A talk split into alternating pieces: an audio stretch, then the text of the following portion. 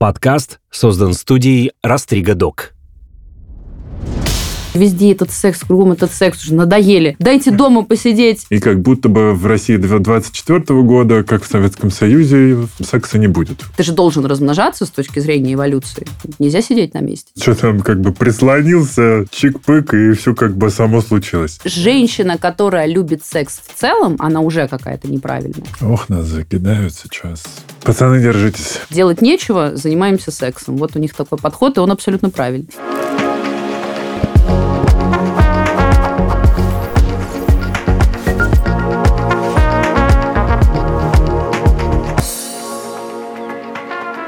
Всем привет и привет тем, кто прямо сейчас делает дев и весов. Это подкаст «Накопились токсины». Меня зовут Игорь Кун. И сегодня в студии со мной Елизавета Кузнецова, секс-блогер и научный журналист. Привет. Привет, привет. Сразу э, к главному вопросу, на который, э, естественно, меня натолкнули твои посты в э, телеграм-канале. Так уж важно и почему важно заниматься сексом? О, Большой о, вопрос, но да. с него и начнем. Он очень большой. И здесь на самом деле есть э, два поинта.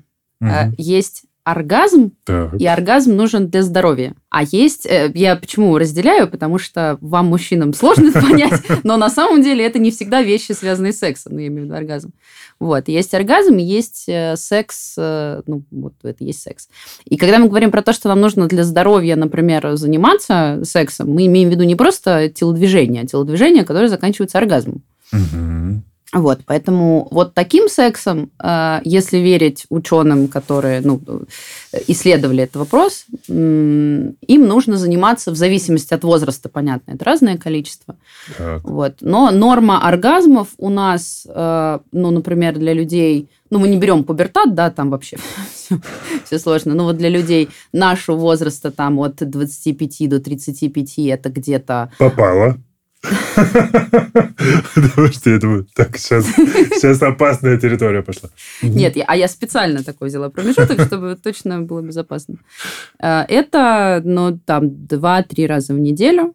Э, Для женщин это чуть реже. Это там, может Мгм. быть, где-то 4-5 раз в месяц. Мгм. Вот. А, Ну и, соответственно, чем старше становится человек, тем, тем ему реже это требуется. Но для мужчин все-таки, да, действительно, эта норма, она чуть выше, потому что у вас есть э, простата, которая все время должна работать. Вот, которая э, пр- продуцирует, собственно, сперму. Это кстати, веселый факт. Все почему-то думают, что сперма в тестикулах, а она, на самом деле, в простате. М. Вот. И для И того, она еще и чтобы... работать должна все И время. Она, да, кто-то должен в семье постоянно должна- работать. Как же КТ. То есть М. все время, все время должна производить вот эту вот жидкость э, и, соответственно, исторгать ее. Исторгать. Да. Но есть Извергать давай еще, уж да, тогда. есть еще вот, вот с этим как бы проще, но я имею в виду, что этот вопрос проще было исследовать ученым. А вот то, что касается секса как взаимодействия двух людей, то здесь это, конечно, сложнее исследовать, потому что здесь огромное количество переменных. Это то, с кем мы занимаемся сексом. Потому что, вот, например, есть эм, для мужчин, э, возможно, ты тоже сталкивался с этим, когда после секса у тебя бывает, что тебе хочется обнять партнершу, а бывает, что тебе хочется, чтобы она куда-то делась. Желательно. Ну, то есть вот, ну, ну, это в хорошем смысле, не в обиду, что называется, Семен Семеновичу, но вот чтобы вот ну, езжай домой, там, я не знаю, лучше давайте такси вызову. И это на самом деле нормально, потому что вот это состояние, оно зависит от того, вырабатывается у тебя потом там окситоцин и определенные еще там другие гормоны, нейромедиаторы, либо не вырабатывается. А, И это, опять же, зависит, в свою очередь, от еще кучи разных факторов. И вот если мы говорим про это взаимодействие, то есть это хороший секс, который заканчивается оргазмом, то мы можем говорить про норму там 2-3 раза в неделю. Ну, один – это прям край. А, И это обязательно нужно делать, потому что если все-таки окситоцин вырабатывается, то э, влияние на психику просто колоссальное. То есть у людей, которые регулярно занимаются качественным сексом, они, им, что называется, антидепрессанты не нужны, потому что там э, вот те- тот же самый окситоцин, серотонин, пролактин и еще все остальные гормоны, они действуют на тебя таким образом, что ты чувствуешь себя социально защищенным. Ну, мы же социальные приматы, соответственно, нам нужно вот это ощущение стаи, и оно у нас от секса появляется. Ну, так же, как, например, появляется у любых других наших ближайших родственников, там, типа обезьян. Они же одни из немногих животных, которые занимаются сексом для удовольствия, для развлечения, от скуки, за еду. Ну, то есть вообще по любому поводу. Вот делать нечего, занимаемся сексом. Вот у них такой подход, и он абсолютно правильный.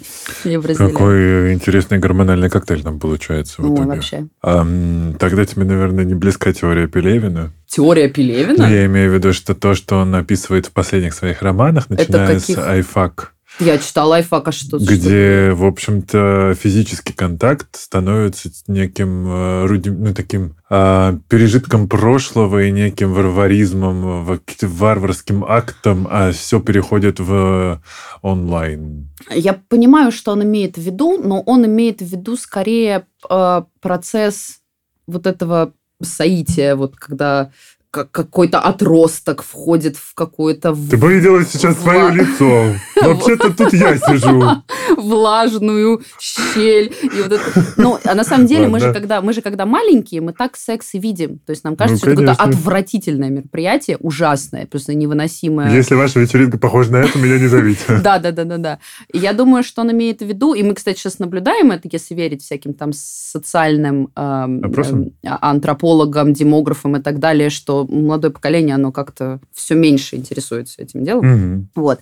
А, а Пелевин, я думаю, имеет в виду вот те гормоны и нейромедиаторы, которые мы можем нафармить после хорошего секса, мы же их можем нафармить, например, от обнимашек. То есть вот если есть какой-то классный человек, которому мы доверяем, которого мы любим, и мы обнимаемся с ним, у нас выделяются все те же самые гормоны. То есть, в принципе, если отдельно помастурбировать, а потом пойти пообниматься, то в целом комплект все равно будет. Ну, то есть как-то Мгм. там все это соберется. Но на самом деле Пелевин, он э, просто, я думаю, что не до конца курил эту тему. То есть он курил, конечно, но не до конца, не докурил. Потому что вот, вот от этого, от того, что мы социальные животные, и нам нужны вот все, нам нужен весь этот груминг, вот этот вот тактильный, тактильный, телесный, а это секс в первую очередь, что у нас еще есть такто, тактильного, телесного. Но мы от этого, ну, как мне кажется, не избавимся никогда. И у нас будут, как вот сейчас, например, в Штатах, в Европе очень модная тема а, вечеринки обнимашек, То есть мы будем так или иначе, у нас вот, вот этот контакт, он останется. Вот действительно, может ли он как бы уйти от секса в какую-то сторону обнимашек, э, ве- вечеринок обнимашек там, или еще что кто-то придумает, я не знаю. Ну, гипотетически, да. Но сам факт того, что нам все время нужен будет физический контакт с другим человеком, это с этим ты ничего не сделаешь. Ну, по крайней мере, пока мы не придумаем какой-нибудь, пока у нас генная инженерия так не разовьется, что мы сможем себе там вырезать какие-то определенные гены еще при рождении и, и превращаться из социальных приматов в несоциальных. А, Но это уже научная фантастика какая-то пошла. Подумал, что э, с подходом, когда тебе нужны обнимашки, наверное, появятся врачи-тактологи. Кстати, ты вот, э, между прочим, ты сейчас огромному количеству инфобизнесменов сейчас просто идеи Я креативщик, обращайтесь, контакты будут в описании. Я сейчас вспомнил, э, как раз касаясь темы, что секс это нечто такое фу, и новое поколение как будто бы переходит к тому, чему нас, по сути, учили. Потому что это, ну, как бы э, нас оставляли с нянями и бабушками. Оттуда вот эта вся история, что секс это нечто запрещенное, фу-фу-фу, в Советском Союзе его не было и так далее. И почему-то это новое поколение это перехватывает, а мы как будто бы раскрепостились наконец-то Sex and Revolution с, спели и сплясали. А я сейчас вспоминаю, э, почему-то в, в мою голову взбрело, я когда писал на журфаке работу по социологии, я писал ее по женской проституции как э, субкультура. О, интересная Да. тема, кстати.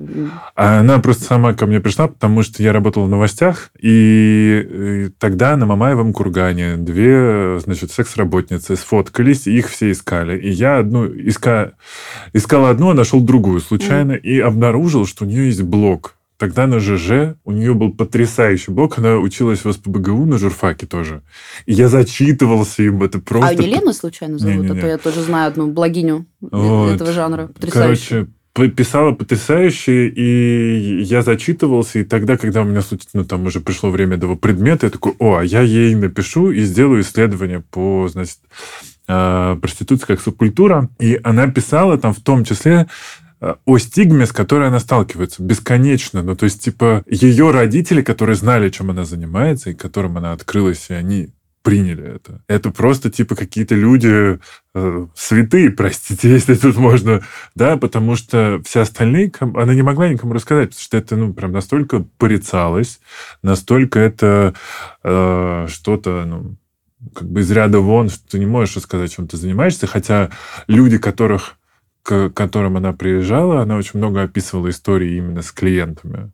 Там просто камздяу. Ну, то есть, типа, ну, моя любимая, это, конечно, про садиста, который, у которого есть жена. И э, он любил как бы ее приглашать третий. И как после, ну, она после этого, после одного раза она к нему не возвращалась, и она говорит, как бы она пишет о том, что, типа, дорогая моя, я-то уеду, а ты останешься. А ты останешься. Но как бы она сделала вывод из вот этого набора а, того, что там какая, какой атрибу, какие атрибуты висели вокруг, что девочка вышла замуж за него, потому что хотела вот этих шуб, квартиру в центре, Майбах. Ну, с этим многие, ну, собственно, практически все, кто идет в этот бизнес, угу. они, ну, 95 5%, наверное, они идут за деньгами, конечно, а не за чем-то еще. Эскорт, там, проституцию, я имею в виду. Ну вот да, но сегодня как будто бы хотя бы секс-работницы в, ну, я не знаю, в стигме они или нет, как какой-то здесь... Ну, чем Подсвети. как бы дальше от Москвы, тем,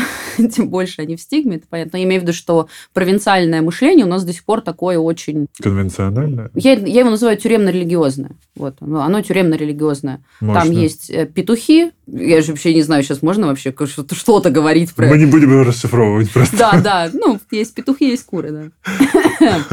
Вот. Ну, и да, и женщина, у которой... И пацаны не извиняются. Женщина, которая любит секс в целом, она уже какая-то неправильная. Если у нее еще при этом, не дай бог, было много половых партнеров, О, да. это очень плохо. А если она с этими половыми партнерами спала еще и за деньги, ну, все, что, сказать. Вот. Но это на самом деле, э, я, мне всегда было интересно, то есть мне понятно, почему это стигматизировалось в свое время, и это как бы очевидно, что в те времена, когда не было презервативов, женщина, которая принимает в себя... Тот отросток, про который ты уже сегодня говорила. Да, да, э, вот, это, вот эту штучку, э, но, конечно, она была мощнейшим источником инфекции. А так как были, были периоды, когда люди деревнями вымирали от сифилиса, и это прям вообще была не шутка, то, конечно, нужно было сделать что угодно, чтобы как можно меньше женщин, мужчин и вообще кого угодно этим занимались. И, и тогда придумали любовь, как бы что это взаимосвязано с браком, да, тогда придумали, что плохо спать, заниматься сексом, это секс это плохо, это грязно, потому что это и было грязно, потому что у каждого человека там в анамнезе была целая куча инфекций половых, mm-hmm. вот, но почему это продолжается сейчас? Я думаю, что это еще связано с тем, э, были исследования, ну, ты же, если писал про проституцию, ты знаешь, что там есть методы борьбы с проституцией, как скандинавская модель, где криминализуется клиент. Mm-hmm. И вот там то, что в, в других, там, в Нидерландах или где-то еще, где просто все это становится легально, и девушки более защищены, потому что у них там все эти профсоюзы, налоги, далее, да. соцпакет.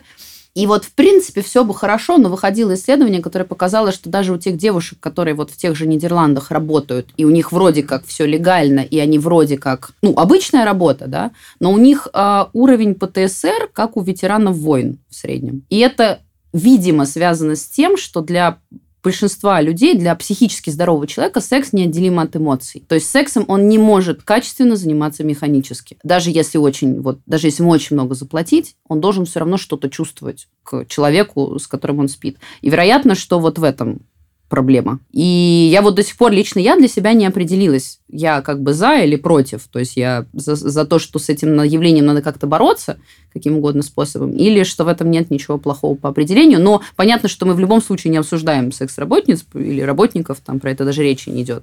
Угу. Но вот действительно ли это можно сделать обычной работой, ну, пока нет, пока нет подтверждений этому научных, а есть скорее опровержение. Ну, в любом случае на нас пытались повлиять и поп-культура в том числе, и она, я думаю, повлияла, и я думаю, что многие о секс-работницах узнали из фильма «Красотка». В том числе, да, и это, на самом деле очень хорошо, потому что это показывает, что люди, ну, девушки, которые это идут, это обычные девушки самые разные. Угу. Есть э, талантливые, есть неталантливые, есть умные, есть глупые, есть там там честные, есть нечестные. Ну, то есть абсолютно нет ничего, кроме того, что явно их что-то когда-то толкнуло, и, скорее всего, это были не какие-то позитивные обстоятельства. Потому что лично я знаю только нескольких, я знаю много, естественно, там секс-работниц и разных, и которые в вебкаме, и мальчиков. Почему я говорю работниц, работников? Потому что угу. мальчиков я знаю тоже много. Вот. Э, и среди них, ну, процентов только 15, кто туда пошел, потому что он очень любит секс. Ну, им просто mm. когда-то так прикинул, типа, а чё бы нет. Но в основном почему-то это пацаны. Именно если любят секс и, под, под, и добровольно а, пошли. А, видимо, мужикам сложнее, э, ну, как бы, девушка-то может без возбуждения еще чего-то, а парень-то нет. А все время сидеть на таблетках, ну, точнее, они в основном уколы делают, все время сидеть на уколах это невозможно. Ты не вывезешь. И поэтому, да, приходится туда идти только если вот ты прям у тебя там тестостерона в 10 Вагон. раз выше нормы, и ну, у тебя встает, встанет и на бабушку, и на, и на кого угодно. Говоря о поп-культуре, ну, ты наверняка помнишь, как э, проходила премьера 50 оттенков серого. Отовсюду это было о-о-о-о Бьонсе. Все начали постить... Ну, я имею в виду с точки зрения просветительства, это же было золотое время. Все писали про БДСМ-игрушки. Вообще узнали, что такое сабмиссив и что такое... Э, господи, господи, я забыл. Ну, доминант. Да. Ну, то есть про это наконец начали говорить. И сегодня, в 2024 уже году, мы э, говорим о том, что молодежь не хочет заниматься сексом, и снова, ну, плюс у нас еще запретительные в России законы всякие, то есть снова как будто бы закрывается коробочка, и как будто бы в России 24 года, как в Советском Союзе, в том иллюзорном, секса не будет. Как будто бы так. Я, я на эту тему вот почему не переживаю, потому что все э, законопроекты, которые у нас сейчас выходят, законопроектами сложно назвать, они ориентированы на э, элект... основной электорат людей, которые хотят оставаться у власти. А основной электорат людей, которые хотят оставаться у власти, это, ну, да, ну, в основном, это такие, я бы даже сказала, такой типичный, это вот какой-то мужичок лет 50 с копейкой, который вот смотрит постоянно телевизор, и вот такой, ура, мужичок такой. Россия, вот. И, конечно, ну, у него понятны, понятны, какие взгляды на жизнь, понятно, что ему нравится, что ему не нравится. У него, скорее всего, есть дети, которым там как раз от 20 до 30. Угу. И э, если это дочери, то, естественно, он хочет, чтобы вокруг как бы было минимум того, что вообще связано каким-то образом с сексом, поэтому вот эта голая вечеринка Ивлеевой так всех взбудоражила, да. хотя я до сих пор не могу понять, учитывая, что я повидала в Москве какие вечеринки, по сравнению с ними, то, что делала Ивлеева, это такой детский сад. Господи, там Ой, даже... Да. Ну, ну, короче. Ну, у меня, кстати, единственный момент, э, голов, голов вечеринкам, да, Ивлеева прекрасно, все похудели, но, блин, немножко пошло просто получилось, и я думаю, что они сами виноваты, потому что если уж вы делаете вечеринку голую для своих, ну, пожалуйста, попросите же своих не выкладывать ничего в соцсети, чтобы потом самим же не разгребать. Ну, я так понимаю, что изначально там все-таки была дополнительная цель как-то... Хайпануть? Да. Ну, Но, причем это нормально, когда ты медийный человек, это, это одна из частей твоей работы, особенно, ну, имеется в виду, если это ты медийный уже, да. уровня блогера. То есть ты не певец же, угу. ты же не как бы ничем не талантлив, кроме того, что ты умеешь делать шоу. И контент и вот из это... всего. Да, да, да. Поэтому я просто буквально вчера вот инсайт э, э, встречалась с давним другом, который вот из этой медийной тусовки, он довольно известный чувак, и он мне прям зачитывал список, мы с ним вместе охреневали, список людей, которых сейчас будут вырезать из всех новогодних корпоративов. Серьезно? Там и Киркоров, то есть буквально вот вы в новогоднюю ночь Киркорова не увидите нигде. Его сейчас отовсюду вырезают, при том, что он в новогоднем, тоже инсайт, в новогоднем выпуске ЧБД. И его там не будет теперь. Ну, посмотрим, посмотрим, что будет. Ну, короче, да, и ну, это, ну, это, же, это же жесть. И вот это все на самом деле, это исключительно, они же сами, им же самим плевать, это исключительно для того, чтобы понятно, к какому событию ублажить электорат, чтобы он... Вот это только для них. Им, им искренне все равно, кто что подумает, кроме вот этих вот людей которые обеспечивают э, явку. Возвращаясь в поле поп-культуры, какие еще ты можешь вспомнить, может быть, явления, события, культурные фильмы, книги, которые так хорошо повлияли или просветили?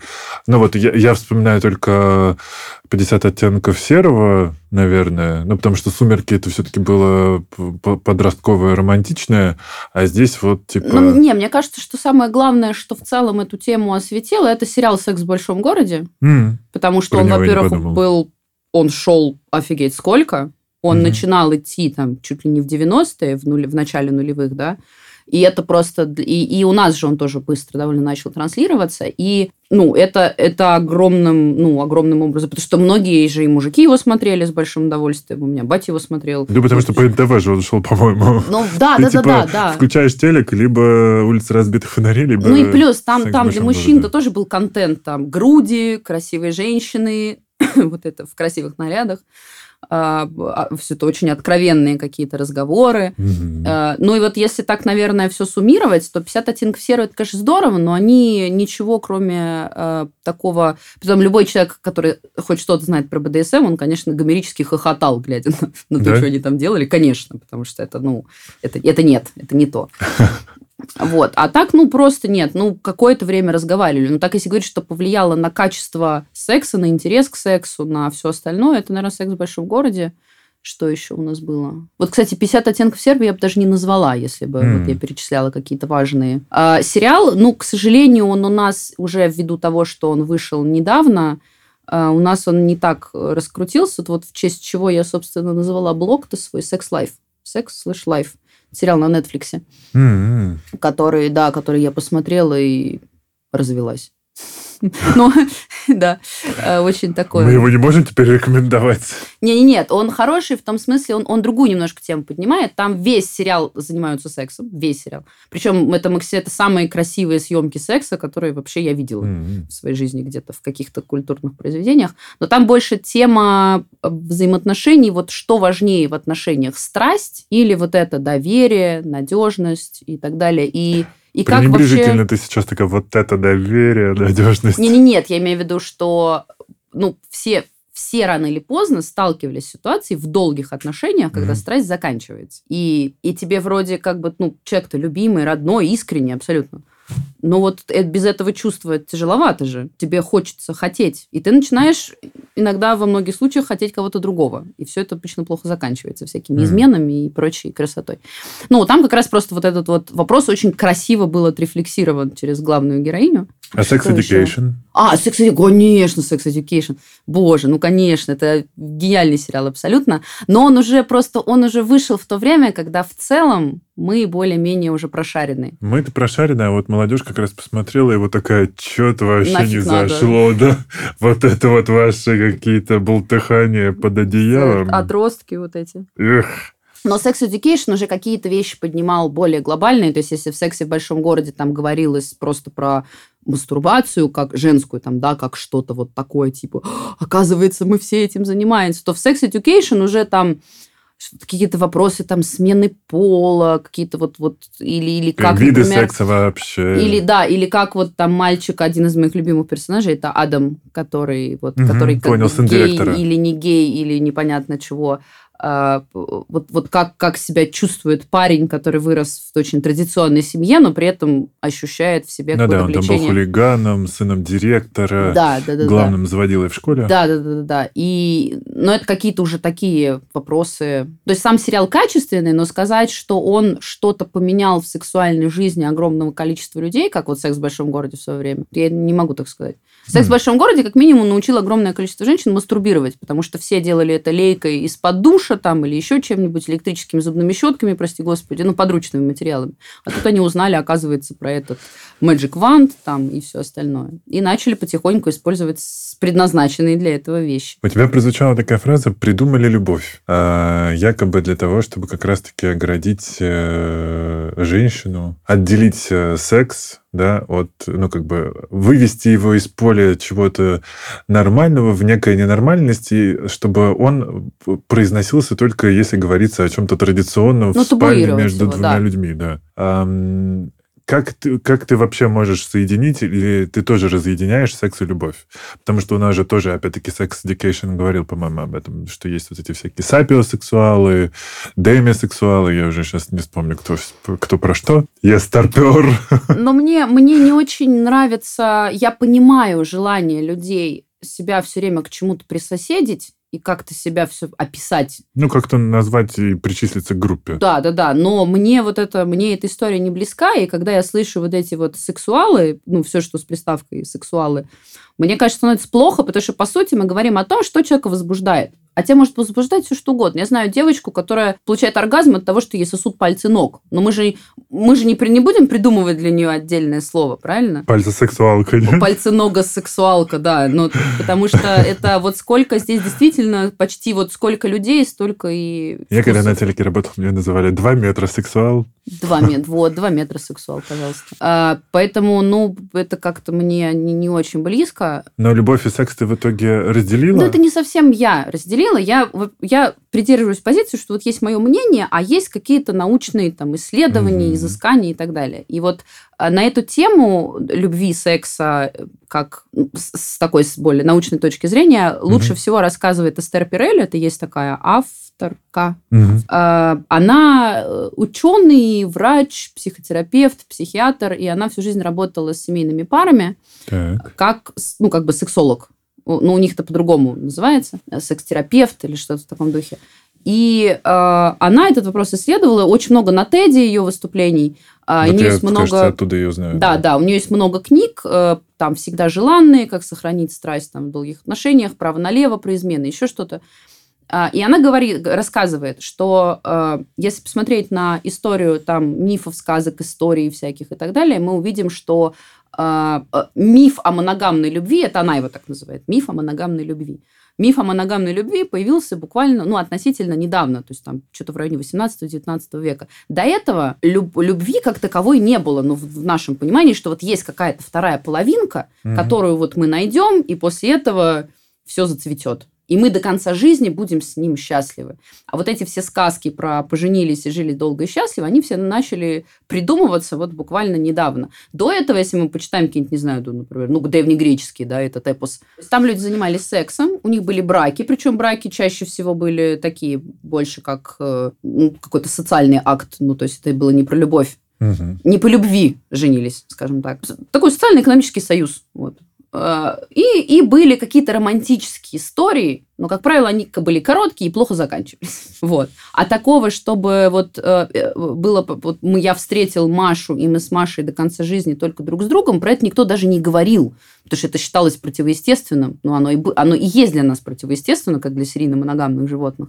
Но вот, вот до там, 18-19 века вот этого мифа даже не было. А он пришел из религии по упомянутой причине, что э, из-за того, что люди начали активнее перемещаться, то есть пока они жили там по своим деревням, в целом ничего еще было более-менее нормально. А вот когда они начали колесить, и путешествовать, то проблема эпидемии половых инфекций, она прям стала очень остро. М. Вот. И тогда решили, что надо как-то что-то придумать, чтобы люди занимались сексом только друг с другом. Вася с Машей, и все. И, и- и как, как можно меньше, чтобы было вот этих контактов. И тогда придумали вот эту штуку, что, во-первых, жениться надо по любви, во-вторых, э, как бы вот изменять ни в коем случае нельзя, разводиться плохо, и вот ты вот одного человека встретил, вот с ним до конца жизни и давай. Потому что это твоя вторая половинка. И вот эта вот история про вторые половинки, она новая. И исследователь, вы, по крайней мере, если верите Эстер другим там, да, она это называет мифом о э, моногамной любви. Она объясняет вот то, что я сейчас сказала, почему он появился, потому что это было необходимо реально в тот момент обществу. И она объясняет, почему сейчас он умирает. Ну, то есть мы уже видим, что это невозможно отрицать, статистику разводов там и так Мгм. далее, нельзя игнорировать, что он умирает именно потому, что у нас отпала, ну, у нас отпала вот эта необходимость. То есть если мы раньше друг с другом были во многом из необходимости, потому что вдвоем гораздо легче выживать, то сейчас эта необходимость отпала, и мы возвращаемся к естественному нам, серийно-моногамному образу жизни. С одним там 3-5 лет, с другим 3-5 лет, с третьим 3-5 лет. И вот так вот ты за жизнь имеешь там от 3 до 5 партнеров, в зависимости от того, сколько тебе повезло прожить. Вот. И с каждым у тебя все одинаково, потому что это как выглядит цикл размножения. Вы встретились, понравились друг другу, у вас период влюбленности такой гормональный, где вам хочется постоянно заниматься сексом, трогать друг друга, целовать друг друга. Это нужно для того, чтобы вы зачали потомство. Дальше идет окситоциновый период, где больше нежности, там, заботы, потому что тут вы типа воспитываете это потомство. А потом все, потом все заканчивается, никакой, как бы, никаких гормонов, нейромедиаторов не остается, и ты себя ловишь на ощущение, что человек вот с тобой, он тебе как бы больше друг. Он близкий, ты его любишь, это член твоей семьи, но это не твой любовник, ну, там, любовница. Это вот какой-то просто близкий человек. А тебе хочется страсти, тебе хочется... Потому что новый цикл размножения, это тоже начаться. Ты же должен размножаться с точки зрения эволюции. Нельзя сидеть на месте. Ну и дальше уже кому как везет. Ох, нас закидают сейчас. Да меня, слушай, меня столько закидывают, потому что я каждый раз повторяю, что мне бы, вот если говорить о том, как бы мне хотелось, чтобы обстояли дела, ну, конечно, мне бы, наверное, хотелось больше верить вот в эту историю про половинки, потому что она красивее. Мне, ну, мне бы хотелось, чтобы и Бог точно был знаешь, чтобы все плохие люди горели в аду. Ну, мне много чего бы хотелось, но мы же не можем игнорировать реальность, правильно? Мгм. То, как она устроена. Тогда, получается, скоро будут диснеевские мультфильмы про то, как принцесса сначала за одного принца 3-5 лет, за другого, а там чудовище подъехало. Дракон, в конце концов, тоже неплох. Состарится, если вместе, правильно? Всегда. С драконом-то? Конечно. С трехголовым. Ну, ты знаешь, прокормить-то А сейчас нет, а сейчас даже люди, которые это отрицают и которые Мгм. спорят со мной, и которые говорят, нет, вот мне все равно хочется верить, что они же все равно живут так, как я описываю. Мгм. То есть можно сколько угодно, опять же говорю, отрицать реальность, но ты все равно живешь как ты ведешь серийно моногамный образ жизни. И ты, скорее всего, не знаю, даже вот даже не зная твой э, статус семейный, и я, и, и все остальные плюс-минус. За редким, редким, редким, редким исключением. А что мы скажем тогда людям, которые пытаются воскресить свои отношения с помощью психотерапии, там, новых практик? Ну, это можно. А, Тут же как все это работает? Если нам нужен как бы с точки зрения эволюции новый партнер после определенного срока, то в принципе можно попытаться обмануть свой мозг и заставить его поверить, что твой старый партнер это новый. А, ну, например, если вы вместе начнете регулярно делать что-то, чего раньше вы не делали, и вы на человека, у тебя наверняка бывало такое, там, хотя бы раз в жизни, что ты смотришь на кого-то, кого ты вроде бы давно знаешь, в каких-то новых обстоятельствах такой, ого, ничего себе, и у тебя уже другое про него мнение. То есть тебе казалось, что ты уже все уже все узнал о нем, уже, Мгм. уже там все, А тут он тебя чем-то удивил, и это повлияло на твое отношение к нему. Вот, в принципе, можно через вот эти механизмы, можно поддерживать какую-то страсть в отношениях, но у тебя тогда это работа, то есть нужно отдавать себе отчет, что это прям большой труд, причем с двух сторон.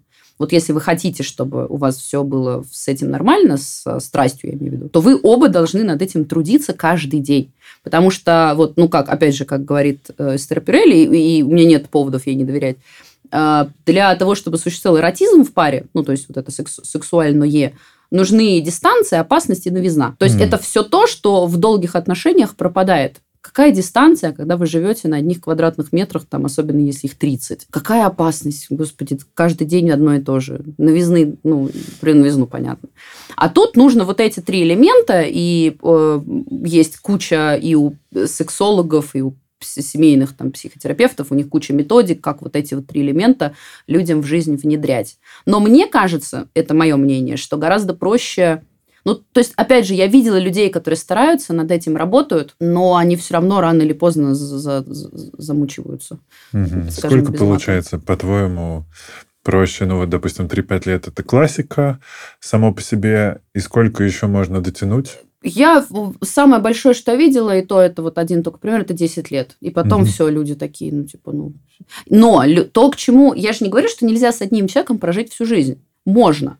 Но вы должны понимать, что для того, чтобы вы оба при этом были счастливы, у вас было ощущение, что вы живете полной жизнью, вам, скорее всего, придется заниматься сексом с другими людьми. Ну, ты как раз хотел сказать, что, наверное, тогда просто надо легализовать измену именно внутри отношений. И вот я могу сказать сейчас, и я на это начала обращать внимание как раз еще, когда я была замужем. У меня самые счастливые пары, вот, которые я знаю, не по Инстаграму счастливые, а вот в жизни, когда ты их наблюдаешь, они все в немоногамных отношениях того или иного рода.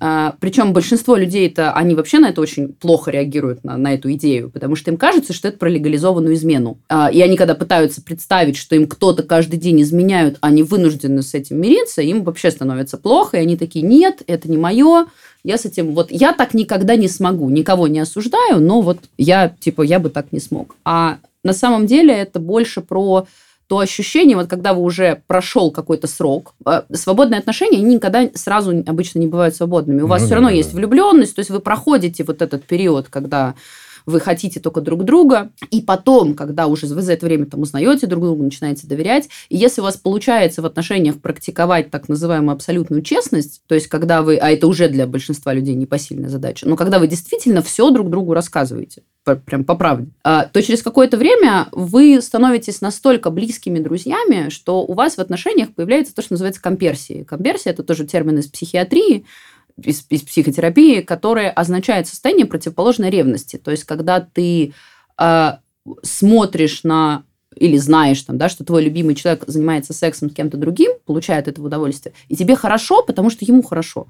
И вот если вдуматься, то действительно кажется, вот если я люблю вот этого человека, почему мне должно быть плохо в тот момент, когда ему хорошо? Ну, по какой причине-то? Я же за него радуюсь, когда он вкусную еду ест, когда он там в теплом море купается. Я же за него радуюсь. Почему я вот тут вот не буду за него радоваться? Получается, измены спасут отношения в будущем. Но это не измена. Измена – это вот почему мне не нравится это слово, потому что Да. измена – это когда ты договорился и изменил договоренности. То есть М. это, это, это по умолчанию про какое-то предательство человека. А это не измена, это просто вот Полигамные или открытые отношения. открыт, но полигамия, по- точнее полиамория, Полиамория, полиамория, да. она про а, романтику больше. То есть э, когда у вас романы друг с другими людьми. То есть, а свободные ты отношения... ходишь на свидание э, и... Не, ну не бесконечно. Ты какое-то время ходишь, но вот если ты влюбился, то ты там, типа, можешь погрузиться Мгм. в это. А свободные отношения, они только про секс, как правило. Открытые, свободные. То есть это просто у вас есть секс как с какими-то другими людьми. Ты как будто к одним относишься лучше, а к другим не очень. А, просто поли... Не-не, полиамория – это уже какой-то прям высший этап. Это вот туда доходят единицы. Вот там, где вы уже можете прямо романы иметь другими людьми, оставаясь семьей. Потому что это на самом деле сложно очень. Секс – это что? Пришел, занялся, вернулся домой. Ну, то как бы один вечер. То есть э, мы все равно здесь говорим о том, что от- сейчас просто, чтобы люди понимали, что такое открытые отношения и как их открыть. Это отношения, в которых вы обсудили, что вы занимаетесь сексом на стороне, предохраняетесь, вообще полная контрацепция, не приносите никакой заразы и э, не рассказываете даже, возможно, кто это, да, не обязательно говорить, э, показывать пальцем на улице, а вот это тот человек. Вот, приходи к нам сегодня на ужин, у нас индейка и холодец. Вот. А просто, типа, вы как бы в курсе, что это может быть. А это уже каждый, каждая пара устанавливает свои правила, но в среднем это действительно так, как ты озвучил. Но то, как ты озвучил, это самый вот первый этап. Мгм. Вот вы только начали, как правило, у вас еще нет комперсии, поэтому это болезненно. Но я против того, чтобы это начинать до того, как вы... То есть мне кажется, что естественно это когда оно само. Потому что я в какой-то момент, как раз в браке, я дошла до того состояния, когда я понимала, что я настолько люблю мужа, я его не хотела уже, но я его настолько люблю, что если бы вот он сказал, что у него появилась девушка, с которой ему хорошо, я бы сказала, чувак, да слава богу, да это же зашибись, что она у тебя есть. Ну, то есть вот, потому что это просто очень там родной, близкий человек, и я хочу, чтобы у него была пол- полная жизнь. Но при этом, конечно, если бы у меня была возможность продолжать быть с ним рядом, мы в итоге там разошлись без э, попыток даже вот, вот это, к этому всему, но он довольно такой консервативный чувак был. А сколько вот. лет вы были вместе? Восемь с половиной. Ну, достаточный, как раз вот я говорю, достаточный срок, где я увидела все прям, как оно происходит. Мгм. Хотя все начиналось с того, что я не могла даже представить себе, что когда-нибудь я могу его не хотеть, например. Ну, потому что мне казалось, что это просто ну, невообразимо. До конца жизни все мы будем там, как это самое. А, и как раз, когда это начало заканчиваться, а я не понимала, почему, потому что формально ничего не изменилось.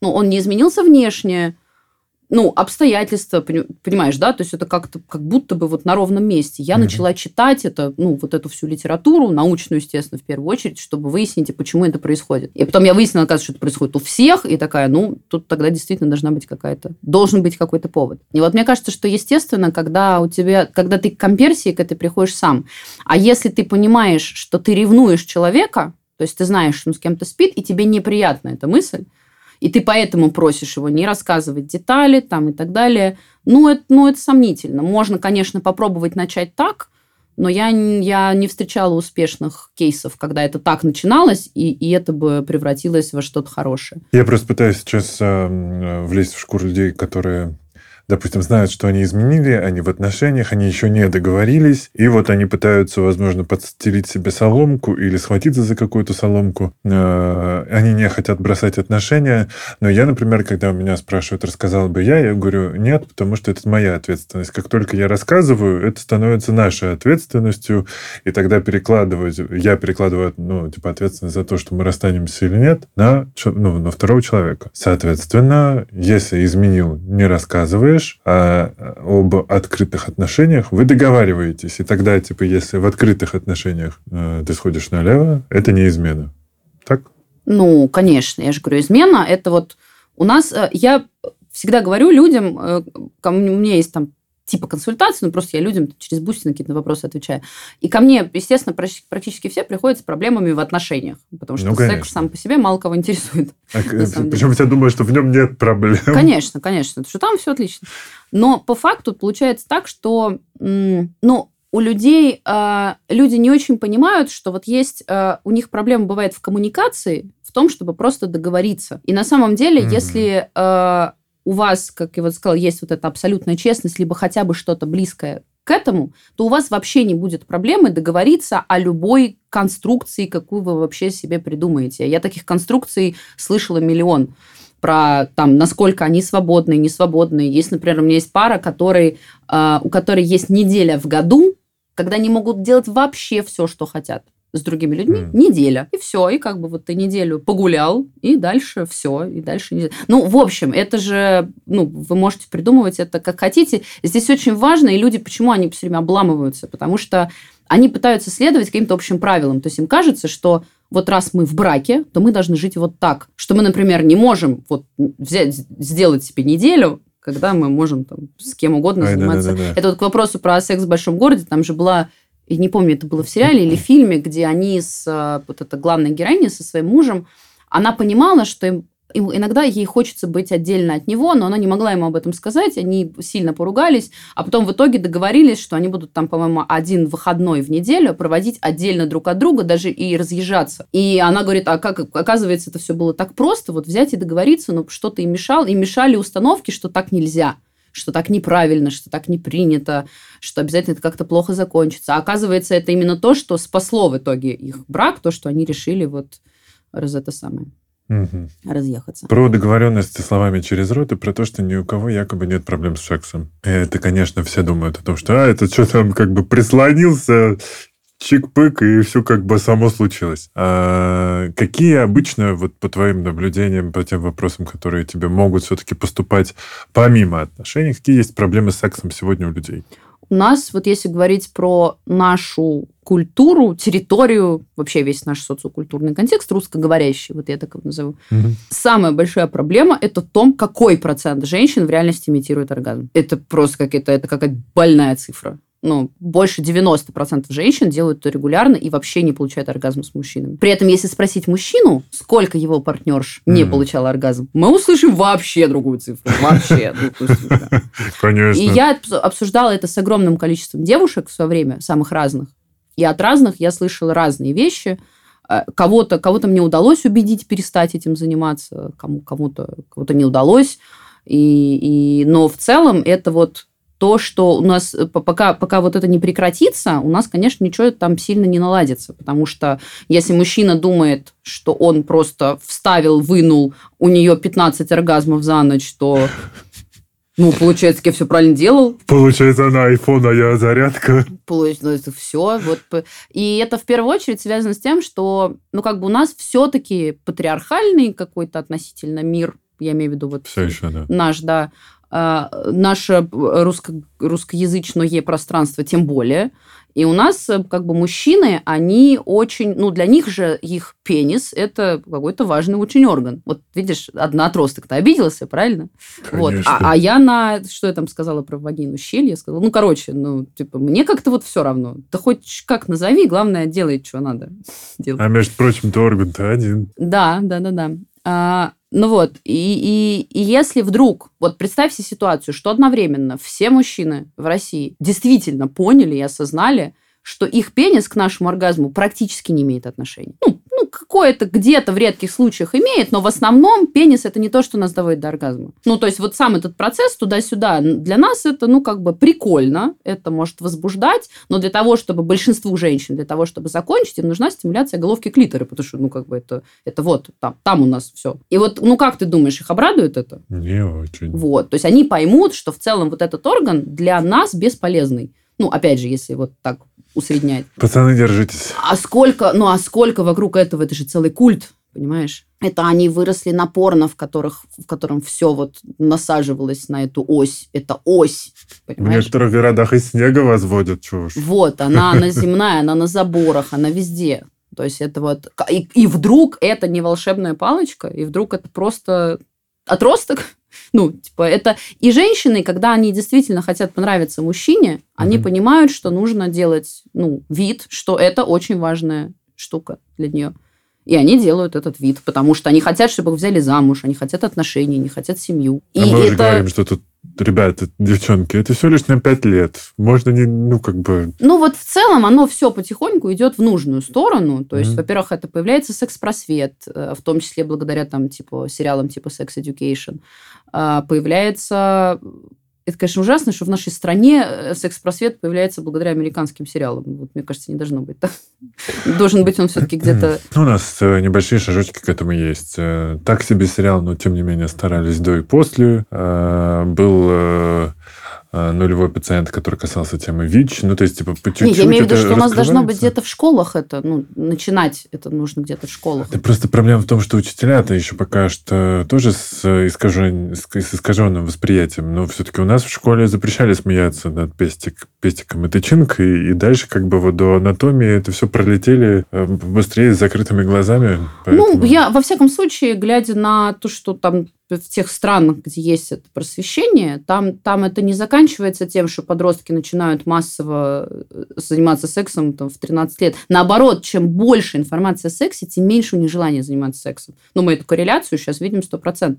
М. Ну, так, если в среднем по миру. Да Просто потому, что если это не табуировано, но это уже не так интересно. Одно дело, если это что-то тайное, запретное, то тут, конечно, ух, как хочется. А другое дело, вон тебе везде этот секс, кругом этот секс, уже надоели. Дайте дома посидеть, сериальчики посмотреть, пообниматься. Что, что вы пристали? Вот, поэтому, ну, типа, нет, все движется в нужную сторону, но просто такими темпами, что, скорее всего, только наши внуки будут заниматься этим вот уже безо всякой мифологии.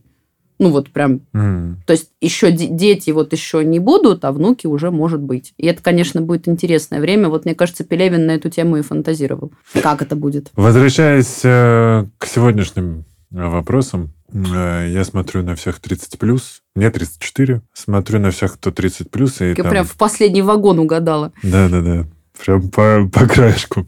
Вот. И понятно, что девчонки хотят замуж и детей, и переживают, что как бы им успеть родить до там каких-то первых проблем со здоровьем. Там пацаны в... Кстати говоря, забавное наблюдение в раздевалках э, мужских э, там, в, в- ну, в спортклубах. Все, кто там 45 плюс, обсуждают, какой у них был стресс от развода, как они колются тестостероном, чтобы восстановить какое-то здоровье потрепанное и так далее. Вот, ну то есть, типа, так или иначе, вот 30 там, ну не знаю, допустим, 60 лет, Потому что на самом деле я смотрю сейчас на свою маму, ей 55 будет вот в январе. Ну, как бы нормальный человек. Ну, то есть я понимаю, что мы вообще-то тоже до 60 точно докатимся в классном виде. И еще захочется там много В- чего. В вдувабельном еще. Да, Откуда да, да. культура Милфта? Потому что Именно. косметология уже так будь здоров, как Да и потом нормальное качество. Еда, сон, там, Спорт. антистресс, спорт, и все. И ты уже к к 60 вполне себе еще огурец. Вон это Дженнифер... Нет, не Дженнифер. а, да, Мадонна, Дженнифер, Дженнифер Лопес. Я Лопес. где-то в ТикТоке недавно увидела. Я прям вот так приближала, потому что она выглядит лучше меня. Это просто невыносимо. А Джаред Лето? Это, это вообще, я думать про это не хочу. Это плутоний, что ли, жрут курвы. Ну, так вот. А Так, тем не менее, вот 30 плюс и далее, это все равно всех заботит в итоге исключительно отношения, секс, э, свадьба, э, муж-жена, дети. Ну, в основном, типа, одиночество и отношения.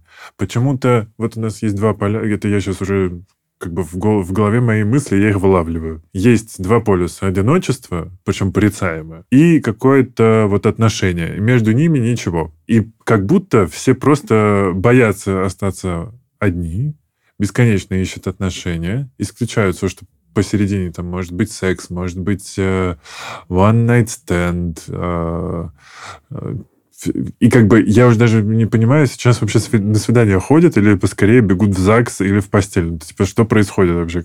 Что в моде? Вот. Я, я, может быть, пока здесь сидел, писал сегодня весь день подкаст, там уже на свидание ходить перестали. Я не уверен. Выйду сейчас, а там как бы уже все. Тебя, меня похитят сразу.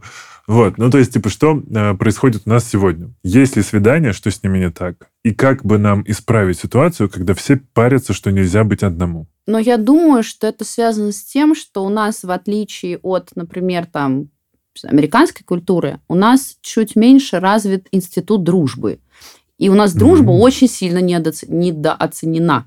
Потому что вот у меня так сложилось, что мне в детстве, например, мама говорила, что дружба важнее любви, потому что mm-hmm. любить невзаимно можно, а дружить нельзя. И меня как-то вот воспитали так случайно получилось, что вот меня воспитали с э, тем, что ну, вот дружба – это самое главное. Твои друзья – это как твоя семья, это самые важные люди там, и так далее. И поэтому у меня никогда не было чувства одиночества вот в этом смысле. Типа, у меня нет партнера, значит, я одинока. Потому что у меня есть друзья, у меня там мы с лучшим другом с четырех лет вместе, вот как Лёлик и Болик. Ну, как бы есть мужик хорошо, нет мужика тоже нормально, потому что вот у меня... Э, у нас же, я еще раз говорю, что нам э, важен не просто партнер, нам важен как бы вот окситоцин от ощущения стаи. Мы же стайные животные. Угу. И нам нужна, нужна вот эта стая, то есть круг близких людей, э, с которыми у нас есть какой-то тактильный контакт, или, может быть, э, с которыми мы чувствуем себя защищенными. И, в принципе, друзья, они тоже подходят. Просто у большинства людей, у них как-то вот ввиду, как мне кажется, вот этой культуры, у нас же, э, начиная там с даже не с 90-х, а с 80-х, у нас уже какие-то немножко такие волчьи законы, каждый сам за себя, за жизнь надо бороться, и как-то вот у нас это все... То есть в Советском Союзе было вот это вот товарищество там и так далее, и вроде как не было вот этой беды. А, а сейчас у нас как-то вот так это все пошатнулось. И я очень часто, я почти всегда, когда знакомлюсь с людьми, я спрашиваю, есть у тебя друзья? А как, какие они? Как долго вы общаетесь? И я обратила внимание, что мне ровно половина моих сверстников отвечает, да нет, какие друзья? Да нет. То есть они даже не понимают, что я у них спрашиваю. У них хм. действительно нет друзей. А для меня ситуация, когда у тебя нет друзей, это, ну, это какой-то, это, это ужас. Ну, типа, это прям беда. А, а им нормально. Ну, то есть, ну, есть какие-то там коллеги, собутыльники, люди, с которыми ты тусуешься. Ну, и, как правило, ты там ты года три тусуешься, потом человек куда-то пропадает – появляется какая-то новая компания, и у большинства людей, как мне уже начинает казаться, они так живут. Из-за этого, конечно, то есть у тебя ценность в этой ситуации, для тебя ценность партнера становится абсолютной. Потому что угу. ну, семью мы не берем, потому что семья это, как правило, старшее поколение. Это хорошо еще у кого есть братья и сестры. У них есть хотя бы понимание, но это тоже, по сути же, про дружбу на самом деле. Потому что для нас эти родственные связи, они на самом деле не имеют никакого значения. Поэтому многие там не общаются или плохо общаются с братьями и сестрами. А друзья это, по сути, люди, которых ты сам выбрал. И, ну, мне кажется, вот, вот из-за этого, и действительно, это очень большая проблема, потому что люди начинают для людей, ну, вот, вот огромная ценность отношений, она связана с тем, что им действительно хочется просто с кем-то делиться, приходить домой, где тебя кто-то ждет, там, не знаю, иметь человека, которому ты в любой момент можешь что-то написать, который тебе поможет в любой момент, или ты там готов ему помочь, о котором mm-hmm. тебе нравится заботиться. Но опять же, говорю, мы все это берем и Поэтому я говорю, что вот когда ко мне приходят люди там и говорят, что вот я там расстался, например, с девушкой, вот мне очень плохо, там, или, или, например, вот я там влюбилась в парня, и я не могу ничего с собой сделать, я думаю про него 24 часа в сутки, мне ужасно плохо, когда он там мне не отвечает на сообщения, я всегда первым делом говорю, иди искать друзей. Вот если хм. у тебя их нет, иди, потому что наш мозг так устроен, это, опять же, как у любого социального животного, что когда вокруг нас много людей, которые нам нравятся, которые нам комфортны, мы перестаем цепляться за какого-то одного конкретного. Угу. И это... Ну, то есть, вот мы говорим, что у нас есть один полюс, это одиночество, которое все боятся, а на другом конце этой линии отношения, то между ними мы как минимум накидываем туда дружбу. Конечно. А какие-то одноразовые любовные связи, это же тоже уже сегодня... Ну, не, одноразовые, как, к сожалению, как я обратила внимание, они скорее портят обычно То есть механический жизнь. секс все-таки не приводит никакого... Ну, я же говорю, выяснилось, что это очень взаимосвязано с эмоциями, и если ты в конце, после секса, вот испытываешь вот это ощущение, что тебе хочется либо самому уехать, либо чтобы человек куда-то уехал, и ты не хочешь его там трогать, обнимать, целовать, угу. видеть еще раз, то это плохой секс, и он делает твою жизнь хуже в конечном счете ты попадаешь mm. в такую ловушку, когда ты пытаешься, то есть тебе кажется так, ну, это не получилось, давай другого. И у, у тебя в итоге я встречаю людей сейчас очень часто, у которых там чуть ли не каждый день новая какая-то партнерша, обычно это мужчины, и, они, и у них вот это вот, знаешь, как вампирский голод, который невозможно утолить, и им из-за этого приходится постоянно наращивать объемы, а все равно ничего не выходит, потому что ты не, не в ту сторону двигаешься. Ну, то есть мы говорим о том, что все-таки должна быть какая-то искра. А, должна быть а, эмоциональная связь с человеком. М. Какая-то хотя бы. Но, да, я говорю, самое главное, то есть э, люди должны понимать, что способ борьбы с одиночеством – это не отношения.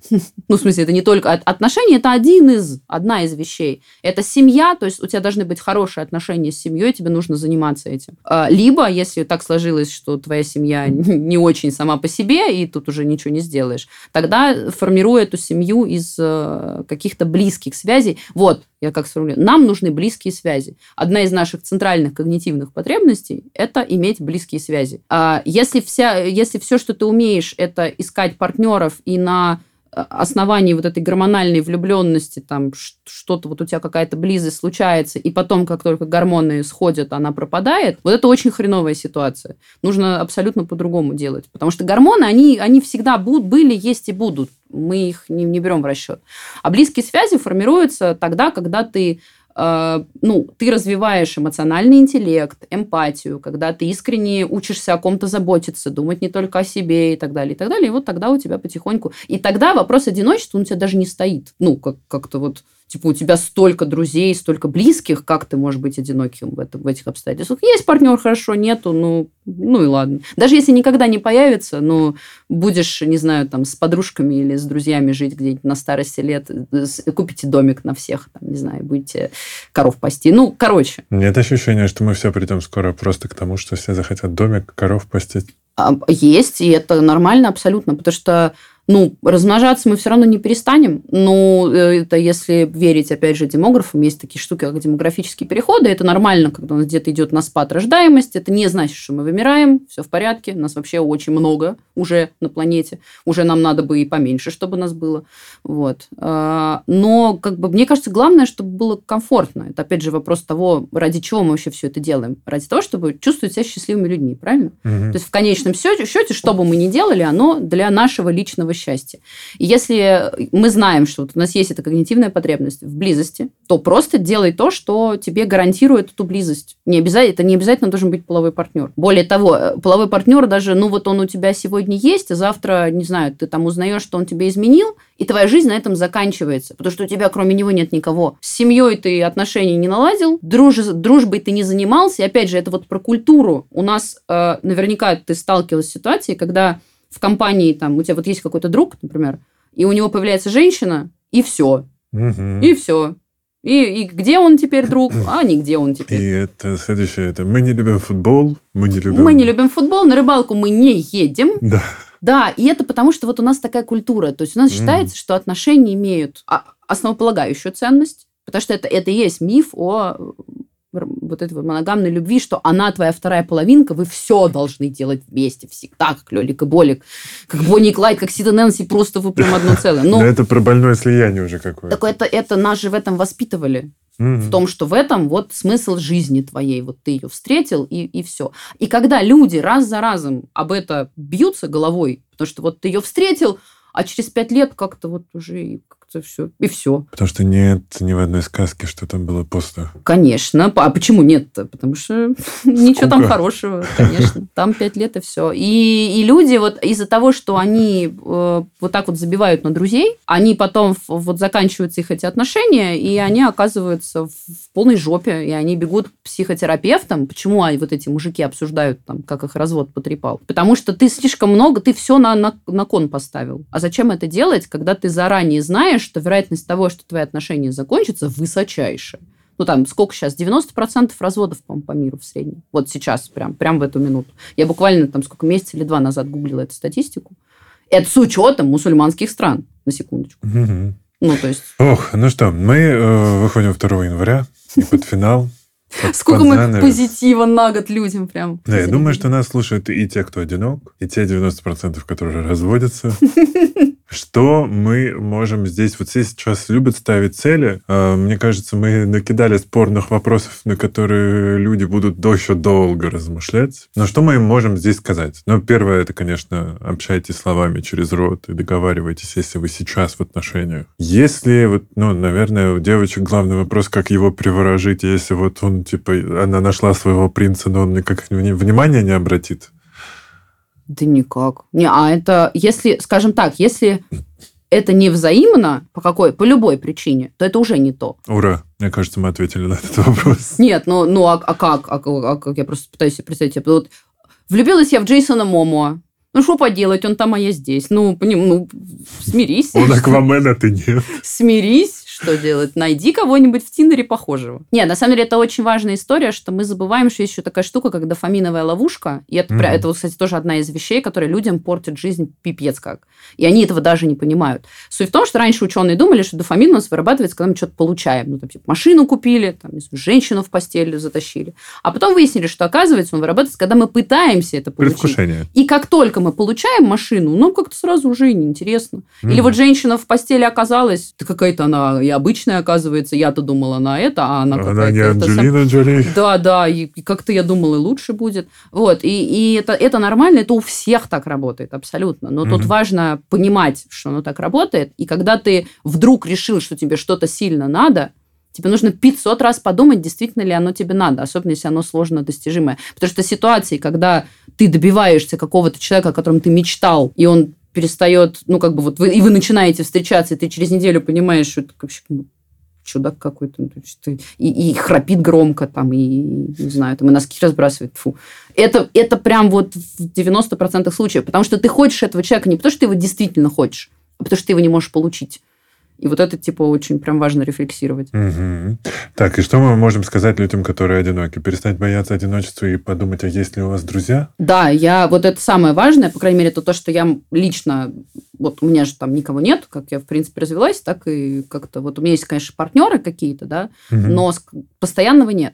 И я могу сказать, что то, что, то, что избавляет нас от одиночества, это не половой партнер и не, там, не возлюбленная, не возлюбленный, это близкие связи. Поэтому либо это семья, если у вас там плохие отношения с семьей, самое время попробовать их наладить, попробовать там вот, вот на психо- э, к психотерапевту ходить по этому поводу, да. И самое главное, конечно, это друзья. То есть нужно заставлять себя, как, как бы ни было сладко мысль сидеть дома и, не знаю, там, играть в компьютер. Вот, надо выходить из дома, надо знакомиться, нужно не бояться рассказывать о себе, нужно не бояться спрашивать, не знаю, там, записаться на какие-нибудь групповые штуки, если не знаешь, как знакомиться вот, пойти на танцы, там, еще куда-то. И, или, или тоже завести анкету в Тиндере, только написать там не что ты ищешь, э, не знаю, девушку или парня, а ты ищешь друзей, типа. Вот есть идея там съездить куда-нибудь. Ищу компанию, поехали, давайте. И со временем, как, как только появляется вот эта компания близких людей, их становится тем более даже несколько, ты понимаешь, что одиночество не существует. Ну, то Хм. есть, то, то вообще есть у тебя секс даже, в принципе, или нет, это уже становится не так сильно важно. Поэтому вообще никаких проблем друзей найти абсолютно кто угодно может, где угодно. Неважно, маленький город, большой. Я сама там выросла в Воронеже и прекрасно, там, причем на самом отшибе. И прекрасно там нашла себе буквально в соседних домах прекрасных друзей, поэтому вот. Главное Мгм. не стесняться. И это вообще, вообще не связано с сексом. Одиночество вообще. А я от себя добавлю, что если вам кажется, что одиночество это плохо, а в интернете никаких э, нормальных людей не найдете, частый секс или часто смена сексуальных партнеров это тоже ужасно. Э, Поздравляю, вы познакомились со стигмой. И вот как раз над этими мыслями стоит либо работать с психологом, либо просто хотя бы самому начать понимать, что в этом на самом деле это только ваше отношение к этим вещам. Ну нет, кстати, вот это э, я вспомнила сейчас Концовку интересно. мне испортила. Блин, не-не-не, ну просто это правда Так. реально очень интересно, и тебе тоже будет интересно. Я наткнулась на одного чувака, который исследует одиночество. На самом деле, опять же, так как мы социальные животные, Мгм. то одиночество это действительно очень э, ощутимая штука, и оно у нас появляется не просто так. Оно у нас появляется тогда, когда наш мозг понимает, что мы оторваны, ну, то есть у нас нет стаи. А без стаи мы не выживем. И он начинает нам действительно давать кортизол и прочие штуки вот для mm-hmm. того, чтобы мы искали этих людей. То есть одиночество – это не то, что мы себе придумали, там, что мы одиноки, это плохо. Это действительно, мы стайный живот, для нас это действительно плохо. И ты ничего с этим никогда не сделаешь, опять же. Вот просто потому, что мы такие. Так же, как с серийными ногами. И чувак, но чувак был, который исследовал этот вопрос, почему у нас начинают вырабатываться все эти плохие там кортизолы, что нам нужно сделать, чтобы они не вырабатывались. И он придумал, что, во-первых, когда ты дома, у тебя должен работать телек, причем желательно в соседней комнате, где кто-то разговаривает. То есть ты все время должен слушать удаленные какие-то разговоры. Угу. Это уже тебе снижает уровень кортизола. Он прям замерял это все. Офигенно. Уже снижает на сколько-то. Потом ты каждый день должен выходить из дома и минимум два часа проводить в толпе. В метро катайся, на танцы ходи, что угодно. Тебе нужно, чтобы вокруг тебя были люди, и они тебя периодически касались. Угу. Это там еще на 10% снижает. И что-то еще, и что-то еще. А, и запахи. И ты, опять же, ты когда находишься в этой толпе, почему важно, чтобы была толпа, чтобы ты нюхал людей. И вот ты понюхал пару часов людей разных, и все, и ты приходишь домой, вот у тебя телек бубнит, и у тебя нет ощущения одиночества, потому что ты просто нафармил вот эти вот отовсюду ощущения. То есть на самом деле, да, но оно физически, оно ощутимое, ну, в смысле, оно осязаемое, вот это одиночество. Но его очень легко, даже вот такими какими-то глупыми лайфхаками, типа телевизора, его очень легко за- за- загасить и снизить. Да, и дальше ты сидишь дома, кайфуешь и вообще... Так что телевизор включайте, уважаемые слушатели, прямо сейчас. А, подкаст! Подкаст. Подкаст. Все, вот. То есть надо просто себе на фон ставить там где-нибудь в колоночке подкасты, и не будешь ты страдать. Ну и понюхай кого-нибудь. Курьером он еду принесет, его обними, понюхай. Елизавета Кузнецова, секс-блогер и научный журналист. Спасибо, что пришла. Спасибо большое. С э, праздниками. С наступившим, друзья. Да. Это был подкаст «Накопились токсины» его ведущий душный зожник Игорь Кун. Услышимся. thank you Thank you.